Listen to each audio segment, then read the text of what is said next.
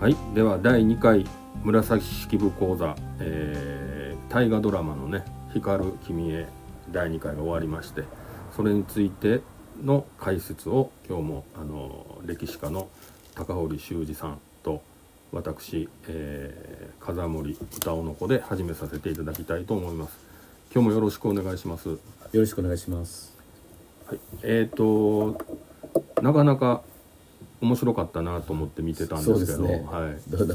か なかなりこう脚色してるね。脚色してますしてますまあまあそれはドラマですからねドラマそうですねこれはねままあ、あ面白おかしくしないともうね10倍ぐらい持ってるんかな。 10倍も言いますか10倍も10あ倍らぐらいらららもうも歴史家からしたらあれです持ってるね持ってる感じですね。まあ確かにねあんな感じでお父さんが殺されるっていうのはまあありえないですしねおおおそれはお母さんおかお母さんがお母さんが殺され殺されたんですねであれやっぱ殺されて結構この権力ってすごいんですねやっぱりそれはすごいですよ。ね権力はもう今でもそうじゃないですか。えなくなってるでしょ今でもね。ね逆らえないんですね、うん。はい、じゃああのちょっとドラマ見た中でちょっとこれ私の方でちょっと疑問に思ったとこお聞きしていきますはい。まずあの大失業をやられてましたね、紫式部が、あれああいうのはあったんですあか、あったみたいでああの、伊勢物語ねあの、はい芸人物語100年前に、はいはいこうい代筆頼むわみたいな感じでね、はいやっぱ上手な人にあのだって顔顔見てないわけなんで歌の良し悪しで付き合うかどうかしますんで、へえそんなんあったんですかはい、はい大修へ行え、まあ、お礼というかね、まあ、お金がないから、まあなんかねあのまあ金品というか品物を渡したうーりん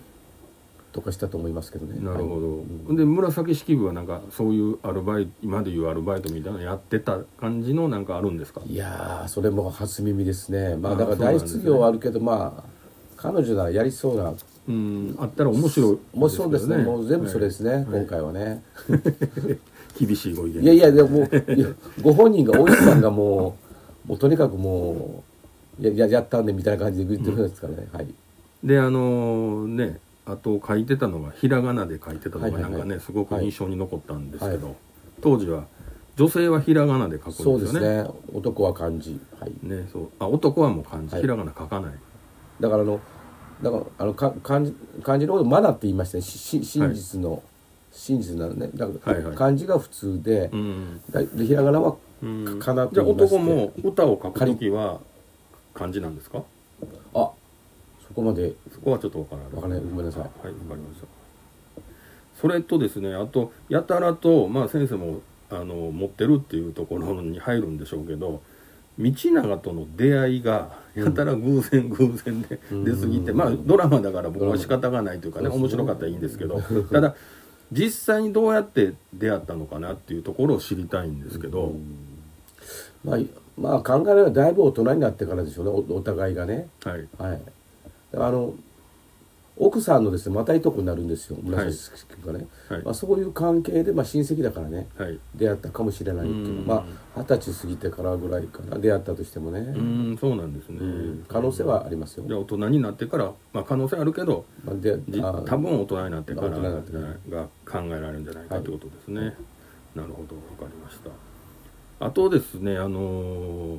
道金さんと、はい道金さんって次男えっとまああの正妻さんがおりました時姫ね、はいあのセーラ、はいはいセーラームーンの人ね、はいあっこから言ったら2番目なんですけど、はいえっとですね、あの、あーもなるほどねあもうんもう一人真ん中にですね、右大将道綱って、道綱母はね、あ、影郎日記、はいえーその人が産んだ子が道綱が、もう、凡庸な人だった、うんまあ、その人が2番目で本当はいるんですけどね。うんまあ、三男と言ったり、まあ、たまに次男と言あったそうりなんですね、はい。うんうんでまああのねまあ前回も言いましたけどあの道金さんとうん。道金さん悪者ですねそうですね、もうはっきりもう色分けね、ね完全懲悪というか、あの、うん。ねそういう設定でいくんでしょ設う定でねね、あの、はしてるんでしょうね。あのもうこの人はこれ悪者でいくみたいなね。い、はいうん。であとあきこさんですかあ千き子こさあんああきせこさんそうです千ね子あさんきこせ選手選手戦士さんであきこはい、はい、はもうあなんか喧嘩しましたねそうえ英英雄雄天天皇皇とねけけがらしいっていうかもう、ね子供まで作ってんのに、ね何それって感じですけどでも英雄天皇はあんな感じだったんでしょうか、ね、いやー天皇あのまあおとなしい人でね大体天皇さんって大概おともうおとなしいというか、うんほわっとした感じでだからあのー結局あの結局子供ができたのに、まあ、中宮で皇后にですね、まあ、してあげなかったべ、うんうん、だうんだだからもうもうもう一人の方ねうんそれは一応ですねあのななんていうかバランス感覚で、うんまあ、子供がいないわけじゃないもう一人のね、まあ、うんじゅ純子さんねこう信子さん、であのまあじゃあかわいそうやなとかねでここっちは子供がいるから将来帝になったら皇太后になれるんですよ源氏物語でもそういう話がありますから,、うんだまあ、全部だから選手の方に持っていくのを、うんまあ、かわいそうだ、まあ、ということで、まあ、い一個ずつねう一個んずつ子供はこっちで高校の方はこっちとしたんですけども、それに怒りをむ向いたのが、まあ、金家ですよなんでうちうちうちの娘、子供あまで、はいはい作ったり交互してもらわれんのよってね、もうもう帰ろう帰ろうってね、ん引き上げてしまうわけですよ、うんでその時まあ一緒に帰ったみたいですけどね、うん選手さんもね、うんでそこからこうギクシャクえ一緒に帰って子供は置いていったんいでや子供は置いていかない子供子供も連れて行ったんですよ、なんか今回はそうそう置いてけ置いてけ言ったけどとか言ってまし結たよ局ね置いていかなかったのかな、ああじゃあ来週どうなるかですねそうですね、んあのだって、子供の時にねだって子供を置いてしまったらほら効果がないでしょあの、うんだからそうです一よ応ねだからあのそれはそうですよね一応何人質っていう意味がね、ありますんで、うんはいで道兼さん道兼さんじゃないわ円遊天皇の次があれ火山火山天天皇皇ですよね、はい火山天皇さん面白いこと言うてましたねあれもひどい扱いですね、あの沖何縄でしたっけ親と子供あ親一子緒にいと母母か娘あんなんよう NHK あんなん言えたないや、あれよ、一応事実だけど、もっと後なんですよ、あれ。あとまだあー14、5だからね。そうだし、14、5で、まあ、して、まあ、もうちょっと10 19歳が話、まうんあ、ちょっと後なんですけどね。もう退位された後に、まあそんなどうでもいいんですけどどうでも、まあ、どうでもいいけど。あのだから、まあ、あの、そういういう絵はよくあり ますね。豊臣秀次とかもね。いやだから別にどうでもいいいやいや、んでいすや、け一ど応、一応、あの、歴史いや的いやに。えそんなもう千年も前のことまあ、そうですけどね。あの、でも、まあ、そういう人もいらいらっしゃるでしょ、今でも。えいますけど親子その親子丼そとのか別にそこを細かくはね、あまあまあ言わなくてもはい。 いいんじゃないかなって、大丈夫ですかえっといやいやあそれと耳のない桓武天皇なんですけどね知っては急にるカム天皇桓武天皇あのせせ平安の最初ね、はいはいあの人ねおばあさんと孫娘を愛したんですよ、おおほうほまあ、同時じゃないけどね、はいおばあさんがいて、うはいその孫娘まあ自分とは血縁ね、はい、だからもう上には上がいるって感じでねうやっんぱ、すごいなと思いますね上には上いますってことですねはい昔はでもそんなん多かったんでしょ多うかったねんだと思いますよ、もう何でもありですから、ねうん、でで火山天皇の後があのあれですね息子ですね一条ですね一条天皇なんですねはいはいわかりました何かどんな感じですかね次次回以降というか次回以降ね今回まあだから金家の権力が火を吹くというかだからあの火山が騙されるんですようん、あのそうですね火山が寵愛する人がおりあまして火山が騙されるんです火山が騙せあるーあだからそうですそうです歴史上そうそうそう歴史的にだはからそうですね17歳で天皇になるんですけどね、うんもうなもうなんかもうカレーとして早く引退してほしいんですようん引退したら引退したら我が孫がね天皇になれるんで,で、うんあの手この手を使ってもうやめさそうやめさそうう、ん、出家させるからそうですよ、出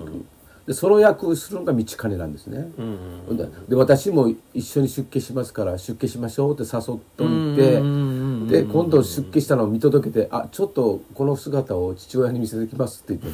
ってね 帰っちゃったんですよもう騙しですねんだからそこからもうそうなんだねこの人徹底的に悪に設定しようとしたんじゃないかなうんうんでそうですか、いなんか「源氏物語」をこうなぜ書いたかの理由作りをなんか今ドラマやってんのかないう感じで見てるんあでーすけそうどでねすねドラマ源氏からあの源氏物語やらないと言ってるけど源氏物語の一部一部がねうん、出てきてますね夕顔の名前も出てきてまあすね出てきてましたねねうんか若紫のあの、んシーンもねなんかなんかなんかこう鳥が逃げたっていうのもね、うんそれはあのあの靴というか草履をパーンとするでしょ、うんでそれを履かせるじゃないですか、はいはいあれはねあの中野大江老寺と中富の鎌足も同じような話があってかなり古いんですうけどね、んだからねあのねあこれこの話かなとね思思わせぶりですねう、あのん脚本家のねう、んまあ、それで楽しんでください、はいわかりましたはいじゃあ今日はこの辺で終わらせていただきたいと思います。また来週来週よねろしくお願いしそうます。ははい、ありがとうございます。ありがとうございました、はい